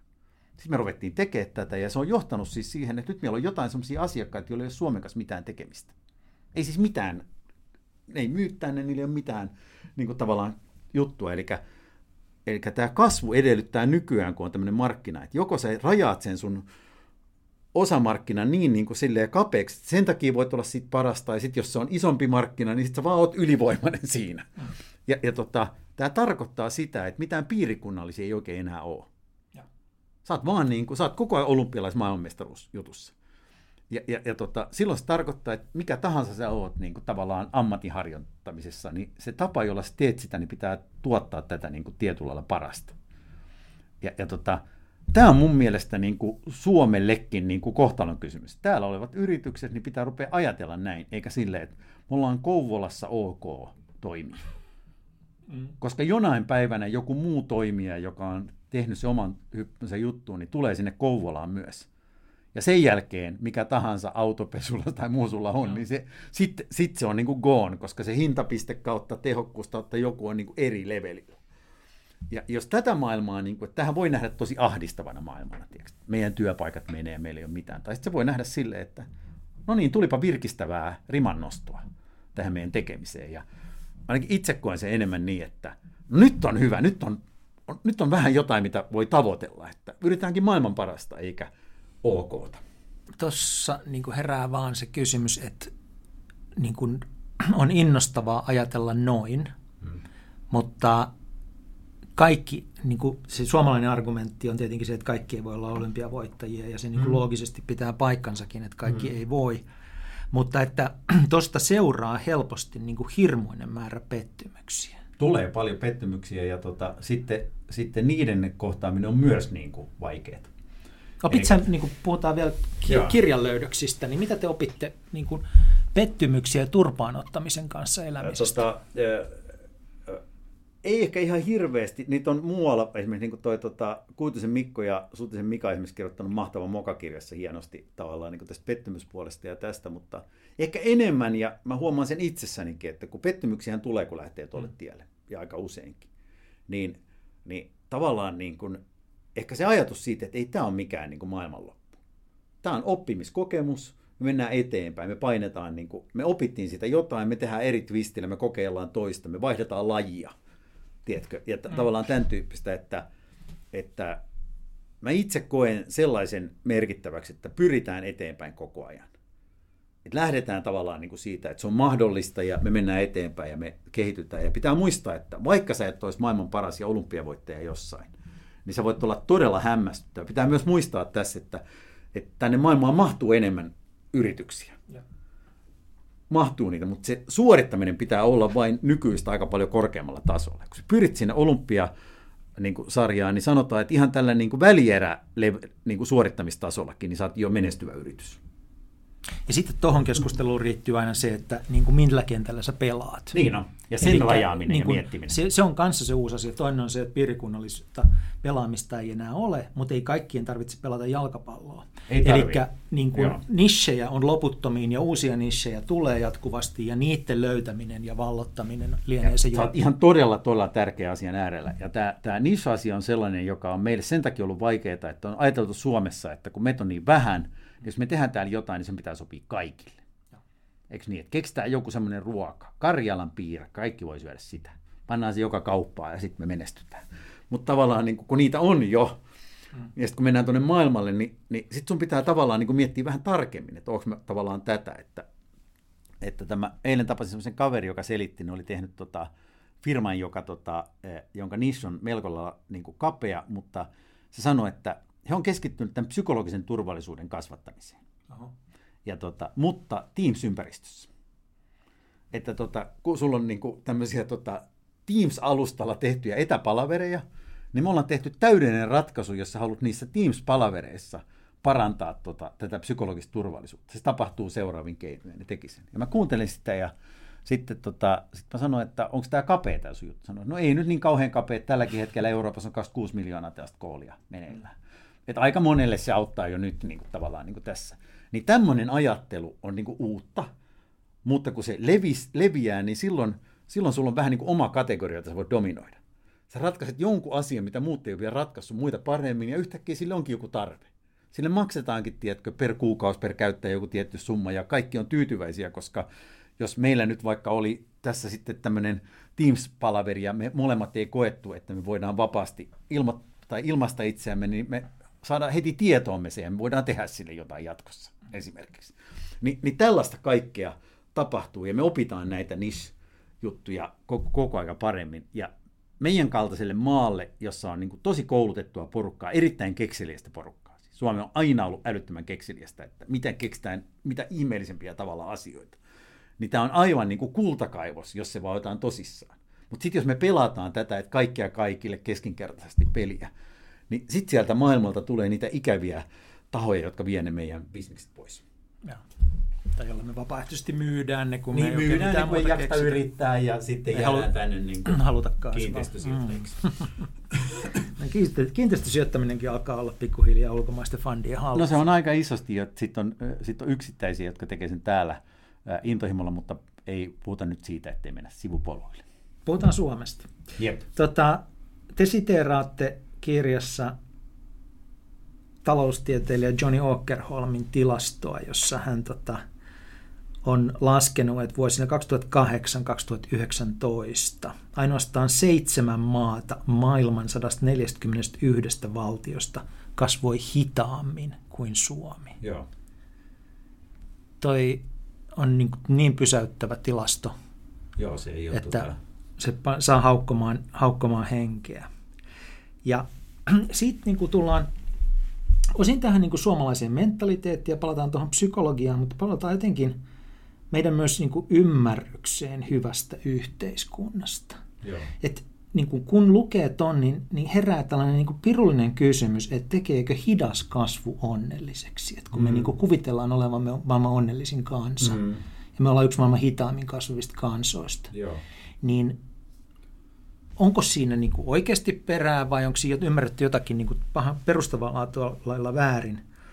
Ää, koska sitten taas niin kuin, siinä, niin kuin mä käsitän maailmaa, niin jos me rakastetaan meidän hyvinvointivaltiota ja meidän tapaa elää ja sitä niin kuin onnellisuutta, kun se tuottaa, niin meidän olisi pakko rakastaa kasvua, Kyllä. jotta tämä kaikki voisi olla mahdollista. Joo, ja mä luulen myös, että me oltaisiin onnellisempia. Että mun, tää on, tää on nyt, nyt mennään todella tämmöisen keittiöpsykologian ja kaiken spekulaation puolelle, mutta joskus on tärkeää. Po, poikkeukset tällä kertaa, niin, niin tota, äh, siis mun mielestä on aivan selvä, että tota, jos me hahmotettaisiin tämä tilanne oikein, että me taho, ymmärrettäisiin, että me ollaan niin kuin hiipumassa vähän pahaan paikkaan. Me katsotaan tätä, niin meidän niin kuin rahat tähän niin kuin hyvään elämään on loppumassa. Tämä ei musta edes niin kuin mikä tämmöinen poliittinenkin, se on vaan niin kuin fakta, jos katsot ympärille. Että... Toisaalta niin kuin nyt joku kriitikko sanoisi sulle heti, että aina te liikemiehet sanotte tolla tavalla. Joo, niin, niin, niin sanoisikin, ja, ja, ja, tota, ja helposti sanoa, mutta, tota, mutta jos, jos hetkeksi pysähtyy ja katsoo sitä ympäröivää tavallaan niin kuin vaikka matematiikkaa tai tällaista, niin, niin on kuitenkin siis niin, että meillä ei ole, jos me mietitään, että miksi tämä sote on niin vaikea, meillä ei ole varaa tiedätkö, hoitaa meidän niin kuin, vanhuksia hyvin. Meillä ei ole varaa enää niin kuin, tavallaan kouluttaa ihmisiä hyvin. Meillä ei ole varaa, tiedätkö, maksaa hoitajille sellaista palkkaa, että ne viihtyy siellä. Me, meidän niin kuin, rahat loppuu tähän meidän hyvinvointi tavallaan niin kuin valtio. Meillä olisi mahdollisuus, meillä on erinomainen systeemi tässä, meillä on monta asiaa hyvin, mutta se edellyttäisi sitä, että me tavallaan kasvettaisiin. Kun no, me tulee... lääkäreiden kanssa, ne ei ole kyllä samaa mieltä, että meillä olisi erinomainen terveydenhuollon systeemi. Ei, ei, ei olekaan, mutta se voitaisiin tehdä vielä erinomaiseksi, ja. jos me tavallaan, niin kuin, jos meillä olisi niin kuin varaa. Nyt me, nyt me sitä jo varmiksi aika huonoa ja huonosti johdettua systeemiä vielä niin kuin leikataan. Mm. Niin tuleeko sitä automaattisesti sillä paras? Niin ei välttämättä. Lisätään päätöksentekokerroksia ja leikataan kuluja. Sitten samaan aikaan meillä on tämmöinen juttu, kun me, me ollaan tiedostavia ja me pohditaan, niin kasvu nähdään usein niin kuin peikkona. Me nähdään, että siinä on kaksi ongelmaa kasvussa. Yksi on se, että kasvuhan automaattisesti tuhoaa luonnon. Mm. Tämä on ensimmäinen tavallaan niin kuin juttu. Ja, ja tota, tähän mun mielestä tämä ei ole totta sen takia, että me ollaan jo tehty, rakennettu sellainen yhteiskunta, joka pyörii niin kuin fossiilisilla polttoaineilla ja tällaisilla asioilla, että me päästään ulos sieltä, meidän pitää kasvattaa näitä uusia ratkaisuja älyttömän nopeasti. Tämä on niin kuin ensimmäinen juttu. Mm. Se on välttämätöntä. Meidän pitäisi olla niin kuin tosi innoissaan kasvumahdollisuus, me päästään ulos tästä pahasta tavasta. Toinen on se, että, että kasvu tapahtuu vain niin kuin burnoutin ja tämän tavallaan niin kuin jutulla. No, tossa niin jokuhan on pielessä, että niin, kun me ollaan kaikki burnoutissa ja vain 0,4 prosenttia niistä yrityksistä kasvaa millään järkevällä tavalla. Että jostain syystä ihan kasvamattakin niin me päästään sinne burnouttiin. Niin musta jotenkin tuntuu, että me tehtäisiin näitä niin kuin fiksuja, mielekkäitä asioita, jotka kasvaisi, jos me porukalla tehtäisiin jotain hyvää, niin me ei oltaisi ehkä niin burnoutissa. Hmm. Kun meillä olisi hyvä flow ja me tehtäisiin asioita. Ja toki myös sitten levättäisiin ja tehtäisiin tällaisia asioita ehdottomasti, mutta usein niin kuin tavallaan niin me puhutaan todella paljon siitä, että, että kasvuihanteesta pitäisi luopua ympäristön vuoksi tai niin kuin me, me, me kestä tätä niin kuin, tavallaan niin kuin painetta tässä ja jotenkin mä en usko siihen. Mä luulen, että tämä on niin kuin väärin tulkinta. Ja meidän pitäisi pikemminkin ottaa, innostua sen kasvun mahdollisuudesta ja ajatella, että hei, tämä kasvu voi tarjota niin kuin jotenkin mielekkäämmän elämän, kun me luodaan ja kasvatetaan niitä uusia fiksumpia ratkaisuja kaikkeen, tarjotaan niitä maailmalle, me ollaan niin kuin merkityksellisiä ja tärkeitä, niin tämä voisi olla mukava ja voi olla, että silloin me ei oltaisi ihan niin ahdistuneita ja loppu, kuin me nyt ehkä ollaan. Usein vertaillaan, ennen vertailtiin Ruotsiin, hmm. mutta nykyään on aika tervettä myös vertailla Viroon. Joo. Niillä on saman verran yksisarvisia kuin meillä, Ky- kymmenisen kappaletta. Jep. Ja tota, onko niitä puolitoista miljoonaa Joo, verolaisia ja meitä Joo. viisi ja puoli. Niin mikä niiden psykologiassa on niin kauhean erilaista kuin meidän? Mä luulen, että siinä on sellainen juttu, että jos ne miettii niin kuin taaksepäin, niin ne ei ole silleen, että vitsi palattaispa niin kuin 60- tai 70-luvulle. Okay. Koska se on olemassa aikaa. vaan niin kuin tulevaisuus. On olemassa niin kuin tulevaisuus. Eli meillä on vähän niin kuin se, että me helposti ajatellaan, että asiat tuli vähän paremmin aikaisemmin. Ja. Oli vähän paremmin, eli yritetään pitää kiinni niistä. Ja tämä on kauheata. Meistä tulee helposti tavallaan niin kuin tällainen niin kuin nostalgikkojen tavallaan niin kuin maa. Ja kun maailma muuttuu nopeasti, niin se nostalgia voi lohduttaa meitä, mutta se ei ratkaise meitä.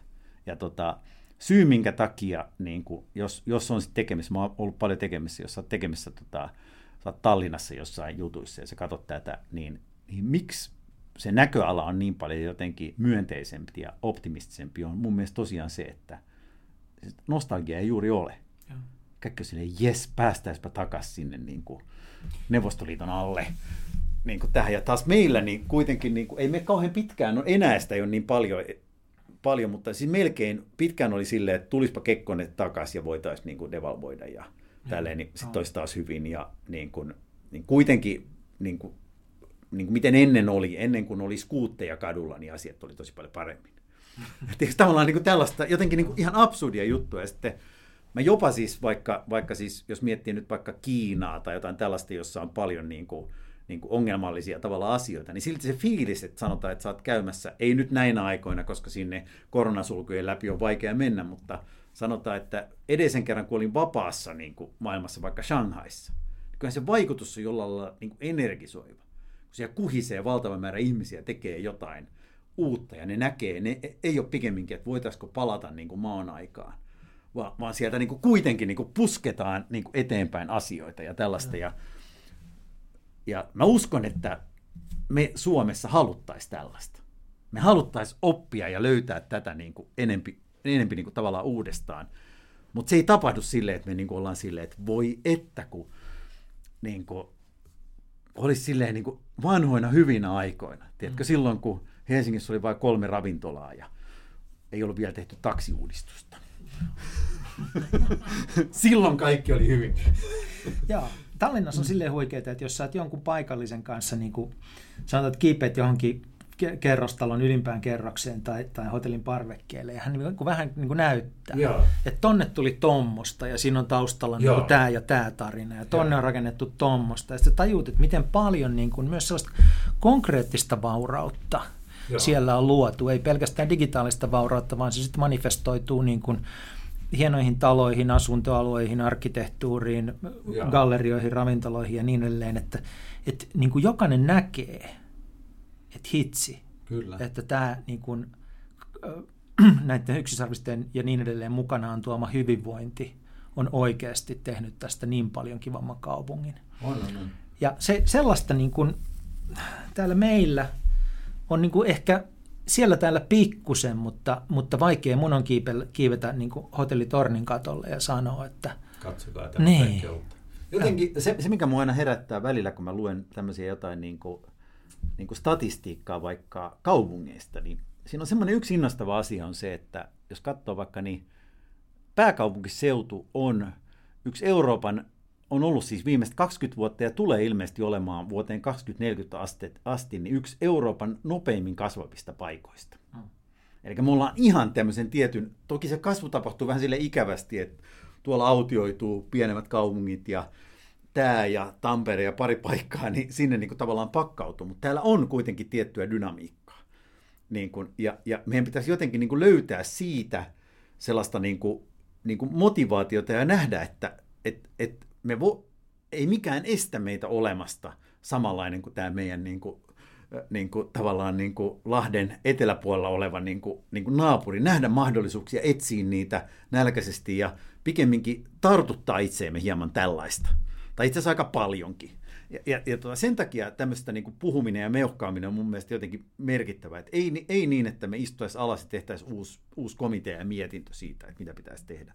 Vaan että jakaisi tällaisia ajatuksia, että miten tästä voisi ajatella ja miten Suomea voisi ajatella, koska niin kuin, tämmöinen päivän politiikka ja puol- se on niin yhtä osaa ja siellä tapahtuu lakeja ja tällaista asiaa, mutta, mutta tämä mentaalihomma, joka on sen päällä oleva asia, niin, niin ei meidän niin kuin lainsäädäntö suoranaisesti estä mm. välttämättä näitä asioita. Me itse ehkä estetään sitä enemmän tavallaan niin kuin meidän ajattelulla. Niin jotenkin, että me saataisiin muutettua meidän ajattelua ja innostettaisiin sitä ja saataisiin tätä tämmöistä meininkiä eteenpäin, niin se, se olisi arvokasta. Ja sen takia niin kuin, niin kuin me esimerkiksi ollaan yritetty kaivaa semmoisia tyyppejä, että me ollaan, ar- me ollaan, ne on innostanut meitä. Siellä on joku, joku hullu, joka vaan kasvaa ja painaa ja tulee kirjanjulkkariin ja hymyilee siellä. Niin tällaista olisi kiva nähdä täällä, niin kuin, täällä meidän kolkassa enemmän. Niin tämä oli itse asiassa hyvä, tämä hymyilee siellä, koska siis kasvavassa yrityksessä on niin paljon kivampi olla töissä kun, kun tota, laskevan auringon alalla. No siis toisessa on koko ajan päällä YT-neuvottelut ja jokainen miettii, että milloin tästä lähtee ja. tavallaan tämä. Ja sitten, jos me nyt voidaan tehdä asioita, jossa me vaikka shiftataan sitä meidän bisnestä johonkin kasvavaan kategoriaan. Sä voi sanoa että aikaisemmin tosi tärkeän asian, että, että sellainen toivotaan, toivotaan ajattelu, että joku hiipuva bisnes tai asia, niin kuin, että siihen pitäisi satsata, niin se on kyllä aika lailla vaikeaa. Pelastaa se. Pelastaa se, että pelastetaan telakkateollisuus Helsingissä. Voi olla, että se ei niin kuin, tavallaan pidemmän päälle pelastu, mutta sitten meillä on jotain muita bisneksiä täällä, jotka luontaisesti kasvaa voimakkaasti, ja, ja, ja tota, sinne vaan kannattaisi mennä. Kasvaviin kategorioihin, kasvaviin bisnekseen kannattaa mennä mukaan, koska siellä riittää hyvää kaikille. Ja, si- tuossa mä koen, ainakin ne as- kuviot, missä on itse ollut vähän kypsemmissä ympäristöissä itse tekemisissä, niin tuo mentaliteetti on suomalaisille vähän vaikea, että panostetaan siihen, mikä menee hyvin. Joo. Et helposti herää semmoinen ajatus, että, että nyt kun tienattiin tällä asialla, niin käytetään se siihen, että koitetaan auttaa näitä, mitkä ei mene niin Joo. kauhean hyvin. Joo. Oli se konteksti niin kuin mikä tahansa, pieni tai suurempi, niin, niin tuota, on, on, on niin kuin onnistuttu tienaamaan rahaa ja se pitää käyttää niin kuin tasa-arvon tuottamiseen siinä mielessä. Joo. Että, ja ja tota, si, si, siinä valitettavasti joku menee pieleen, koska se kasvu sitten hiipuu siihen. Tämä on, tämä on se meidän, niin kuin, tämä on vähän se kääntöpuoli tästä. Tämä on ehkä tämmöinen pohjoismainen ongelma, kun meillä on, meillä on hieno asia tämä meidän niin kuin tasa-arvo-ideaali. Siinä on tosi paljon hienoa. Me tiedetään, että se, että yhteiskunta on tasa-arvoisempi ja tuloeroja kavennetaan kaikkea, mutta siinä on paljon niin kuin, hyvää. Mutta sitten se tuottaa niin kuin järjettömyyksiä semmoisissa paikoissa. Kun... Me ollaan siis sen kokoinen maa, Mm. Että ei ole mitään syytä, miksi meille ei menisi fantastisen hyvin. Joo. Ei ole mitään siis muuta syytä kuin psykologisia esteitä sille. Ja, ja tota, se, että me tasapäistetään, me esimerkiksi niin kuin tekohengitetään jotain hiipuvia juttuja, semmoista ei pitäisi tehdä ollenkaan. Meidän pitäisi tavallaan niin kuin olla ketteriä ja nopeasti tavallaan niin kuin, niin kuin mennä jonnekin. Ja tämä on mua niin kuin ehkä huolestuttavin tavalla asia. Mä oon aina ajatellut, että me ollaan ketteriä ratkaisu keskeisiä. Sitten yhtäkkiä tulee tiedätkö, jotain koronaa tai jotain muuta. Yhtäkkiä me ollaankin kauhean jäykkiä ja niin kuin, ratkaisut onkin vaikeita ja kaikkea. Mä että me ei voida olla tuollaisia. Meidän on pakko niin kuin, olla tämä tämmöinen niin kuin, talkoohenkinen, tehdään mitä tarvitsee tehdä ja mennään kohti uusia. Se on pikemminkin meidän niin kuin, täällä jossain selkärangassa. Mä haluan ajatella näin, että meidän kulttuurissa tämä olisi niin kuin, niin kuin oleellista ja keskeistä. Me pitäisi saada lietsottua taas, tähän, eikä sellainen, että meillä on tämmöistä niin kuin, tiedätkö, edunvalvontaa. No. Että mennään hei yhteen, yhdistetään nyt voimamme ja jarrutetaan kehitystä. ja mun on ihan älyttömän tärkeää, kato, kun niin kun, mä oon nyt aina ollut apteekkari, mä haluan, niin kun, että apteekkijärjestelmä ei kehity eikä muutu, koska mä voin menettää jotain. Mm. Ja mulla on enää 17 vuotta aikaa eläkkeelle. Niin nyt mä paan kaikki voimani tähän edunvalvontaan. Kun, kun, eikö niin nämä samat fiksut ihmiset pystyy 17 vuodessa tekemään hämmästyttäviä asioita. No niin ehkä mieluummin tavallaan niin kuin toivoisi, että tehtäisiin enemmän niitä hämmästyttäviä asioita. Tämä on semmoinen, mikä mietityttää kovasti, on, on nimenomaan tämä, että niin kuin, miten unelma tasa-arvosta ja kasvun ja kehityksen välttämättömyys pystytään niin kuin yhdistämään – samaan todellisuuteen, samaan puheeseen, samaan tahtoon ja, ja niin edelleen. Että se tuntuu olevan suomalaisille tosi vaikeaa, mutta sitten myös kun palataan tähän, että missä niin kuin kansainvälisissä tota, sarjoissa me pelataan, niin se seuraava on totta kai Pohjoismaat ja sitten EU. Joo. Ja EU on niin kuin sama vaiva, Joo. että EU onnistuu olemaan niin kuin äärettömän hyvä itse asiassa niin kuin kansainvälisesti – kestävän kehityksen asioiden ajamisessa ja inkluusiossa Joo. ja tällaisissa, mutta sitten niin kun, se ei onnistu olemaan hyvä kasvussa. Se Joo. jää Yhdysvalloille koko ajan ja, ja se jää niin kuin Aasialle koko ajan ja, ja niin edelleen. Ja jotenkin niin kuin sellainen mieliala on levinnyt, että meidät on tuomittu olemaan tällainen Joo. pahimmillaan niin kuin kehittyvän maailman ulkomuseo, jossa Joo. ne käy lomalla – mutta me ei enää onnistuta kehittymään. Mutta me ollaan kuitenkin hyviä tässä vihreässä siirtymässä ja tässä Joo. inkluusiossa. Niin, tämä on niinku asia, niinku asia, jota mä en pysty tavoittamaan, että miten niin ne olisi toisensa poissulkevia. Kun siis mun mielestä nimenomaan talouskasvulla sitten kuitenkin, totta kai sitä pitää nyt, niin kuin, pitäisi aina tehdä ja nykymaailmassa ennen kaikkea pitää tehdä tavalla, joka on niin kestävää kuin mahdollista ja, ja, ja näin, mutta että jotenkin pitäisi valita tämmöisen inhimillisesti hyvän maailman ja Joo. kasvun väliltä. Kun Ei siis päinvastoin. Kun perhana viekään, kun se kasvu on se, mikä tuo Joo, ja tämä, tämä, on, tämä on vähän se, että mä mietin, niin kuin Aasiassa usein se kasvu tapahtuu, tapahtuu pikkasen sille, että mutkas suoriksi ja painetaan menee ja näin poispäin. Ja niin kuin se, se, mutta, mutta siinä on tietty dynamiikkaa, joka on niin kuin vastaan sanomaton. Sitten tässä täällä, täällä siis niin kuin mun mielestä EU on fantastinen tavallaan niin kuin asia. Se on erittäin, siis niin kuin fiksuimmat ihmiset Euroopassa pohtii asioita vaikka, että mikä olisi niin kuin oikea tapa vaikka tehdä näitä, niin kuin, tiedätkö, data-asioita. Mm. Tai miten, mikä olisi niin kuin parempi. Siis siellä on todella paljon hyvää ajattelua ja siellä on niin kuin usein arvot ihan kohdallaan, mutta, mutta jotenkin tavallaan niin kuin samaan aikaan niin tämmöinen niin kuin ymmärrys siitä, miten välttämätöntä ja tärkeää se kasvu on. Yeah. Ja meidän pitäisi jotenkin ehkä niin kuin tai toivoisin, että me tavallaan, niin kuin, jos miettii, että miten meidän pitäisi parantaa tätä eurooppalaista systeemiä, niin meidän pitäisi tehdä siitä merkittävästi ketterämpi. Meidän pitäisi olla tosi paljon nopeampia näissä asioissa. Me voitaisiin siis, siis sen sijaan, että nyt me, me näyttäydytään helposti vähän niin kuin jarruna, niin mehän voitaisiin kiihdyttää näitä meidän asioita vielä entisestään. Musta on ihan selvää, että nämä vihreät tällaiset asiat voisi olla yksi meidän niin kuin ja. tavallaan tässä. Samoin niin kuin voi olla, että me vihdoinkin päästään tässä digimaailmassa johonkin järkevään kiinni. Me jotenkin aletaan niin kuin kunnioittaa vaikka yksilön dataoikeuksia, jotain tämän tyyppisiä asioita, mutta siinäkin niin meidän pitäisi olla vielä niin kuin nopeampi ja mennä kunnolla tavallaan niin kuin, niin kuin näihin niin kuin ketterämmin ja niin poispäin. Ja olisi, olisi hirveän hienoa, että nyt musta jotenkin tuntuu, että EUn ja eurooppalaisen systeemin ainoa heikko puoli on se, että tämmöinen niin todella pitkään olemassa olevien niin kuin perinteisten maiden tietty jähmeys tulee tietyllä lailla osaksi sitä systeemiä. Se arvopohjana on hyviä asioita, mutta jollain lailla siinä käytännössä tulee jotain niin kuin kankeita ja hidasta.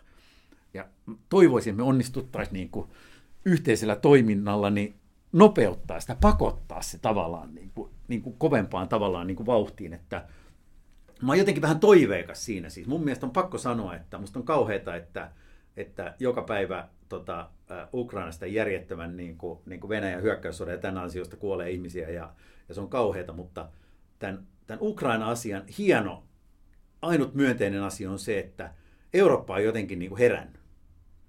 On jotenkin heretty. Yhtäkkiä tehdäänkin asioita ja uskotaan johonkin. Ja nyt kun tämän saman drivein saisi mm. pelkästään tähän, niin kuin tämä asia se pitää ja, ja, ja kovutaan puuta jonain päivänä, me saadaan se loppumaan, mutta me saataisiin tämä sama tämmöinen niin kuin ratkaisukeskeinen, niin kuin, joo, tehdään, voidaan tehdä ja silti jollain niin kuin arvopohjalla. Ei mitä tahansa. niin kuin tavallaan, niin, niin, niin, niin, niin, niin siitä, siitä voitaisiin mennä, että mä en ainakaan itse suostu heittämään pyyhettä kesää, vaan pikemminkin, jos mä katson sitä kehitystä, mitä on vaikka USAssa, tämmöinen niin järjetön polarisoituminen ja tämmöinen niin tietynlainen halvaantuminen, ja sitten tota, toisaalta tuolla Aasiassa tällainen lähes niin kuin, niin kuin diktatorinen teknokratiat ja tämän tyyppiset tavallaan niin kuin asiat, niin kyllä tämä Eurooppa silti ehkä silti on se malli, jota meidän pitää niin kuin vivuttaa. No aivan ehdottomasti. Ja silti se ei sulje pois sitä ajatusta, että, että Eurooppa voisi kasvaa nopeammin. Ei. Eurooppalainen talous, meidän firmat kuuluisi kasvaa. Mun mielestä meidän pitäisi kasvaa niin kuin puolet nopeammin. Mun mielestä meidän niin kuin talouskasvu, siis niin kuin 5 prosenttia olisi sellainen niin kuin minimi ja pitäisi kasvaa 10 prosenttia. Ja, ja. Niin kuin näyttää, se, se ei olisi mahdotonta, mutta, mutta jotain, pitää, jotain pitää tapahtua toisin. Se, mikä ainakin pitäisi tapahtua toisin, olisi niin kuin regulaation ajatteleminen vähän uudestaan. Että, Kyllä.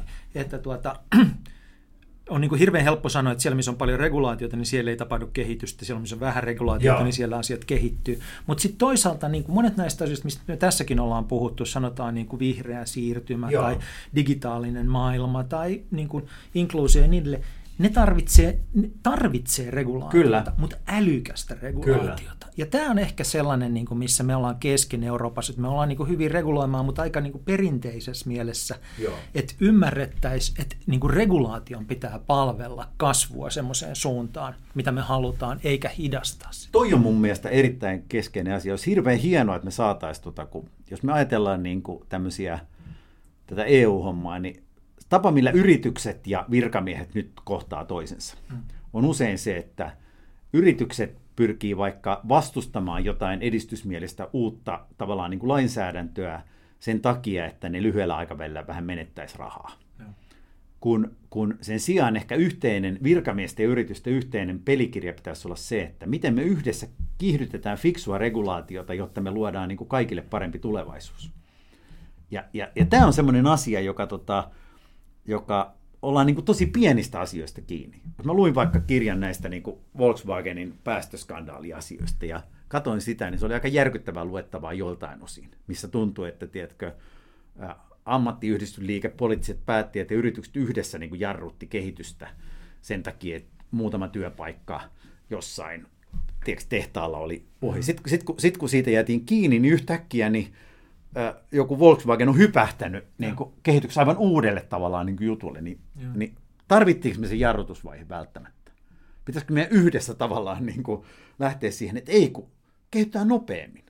Antaa Jenkkien miettiä siellä, että tehdäänkö me sisällissota vai ei, niin kuin, ja antaa, antaa, niin kuin, an, antaa niin kuin Aasian pauhata tuolla, että tehdään tästä niin, niin kuin tehokas tämmöinen yhteistoimintakone, niin kuin julkinen, yksityinen sektori yhdessä me ei sodita keskenämme, tämä ei ole niin kuin poliittinen asia. Tämä on tämmöinen pragmaattinen yhteinen kiihdytysasia, joka sitten tuottaa niin kuin uusia työpaikkoja ja rahaa ja kaikkea tällaista, mitä me tarvitaan täällä, jotta tämä meidän, jos me uskotaan, että meidän arvopohja ja meidän niin kuin tämmöinen niin kuin jonkunlainen demokraattinen niin kuin tavallaan systeemi on arvokas, niin pidetään huoli, että se on myös rahoitettu niin, että me ei jäädä sen takia niin kuin, tavallaan jalkoihin, että nämä tiedätkö, meitä nopeammin kasvavat käy ostamassa meidät pois ja sitten me ollaan osa jotain Kiinan komentotaloutta.